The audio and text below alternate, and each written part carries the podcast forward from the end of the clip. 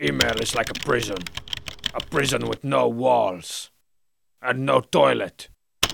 Hey, Strongbad. I was just wondering what you would be like in a video game. And what it would be like. From Taylor R., Queen Creek, Alcatraz. Whoa. Somebody on the inside. Get out soon, Taylor. What would I be like in a video game? Well, that all depends on what system we're talking about. Like if it was on one of those really old machines, the graphics would probably only look kinda like me. And I'd run all around the futuristic maze, collecting things that look nothing like me. Man, that'd be pretty awesome. Ooh, ooh, I could also be in one of those 3D vector games, and there'd be this awesome, huge 3D version of my head floating around.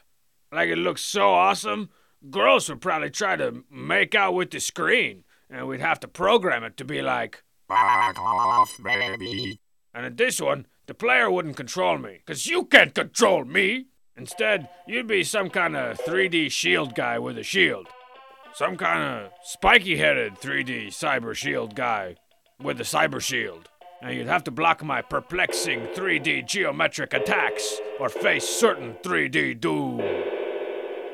Your head explode. Naturally, there would be some problems with bad translation.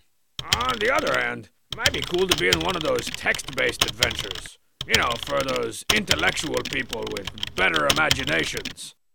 It'd be like, ye find yourself in yon dungeon. Ye see a flask. Obvious exits are north, south, and Dennis. And you'd be all like, get ye flask. And it'd say, you can't get ye flask. And you just have to sit there and imagine why on earth you can't get ye flask. Because the game's certainly not going to tell you, and there's no precious graphics to help you out either. But oh man, the best thing ever would be if I was in one of those brand new super photorealistic games that take like tons of megs and megs of memories just to play it.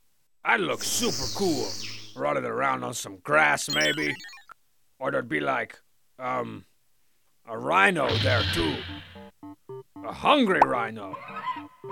I'd have to, I guess, feed him. And, um, snakes?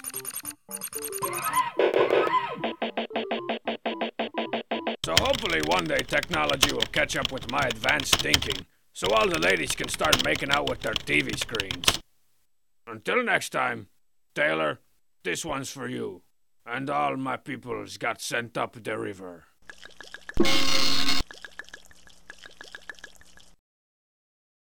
Whoa, what am I doing in this tiny box? Let me out, tiny box! Oops. Hope you got the extended warranty.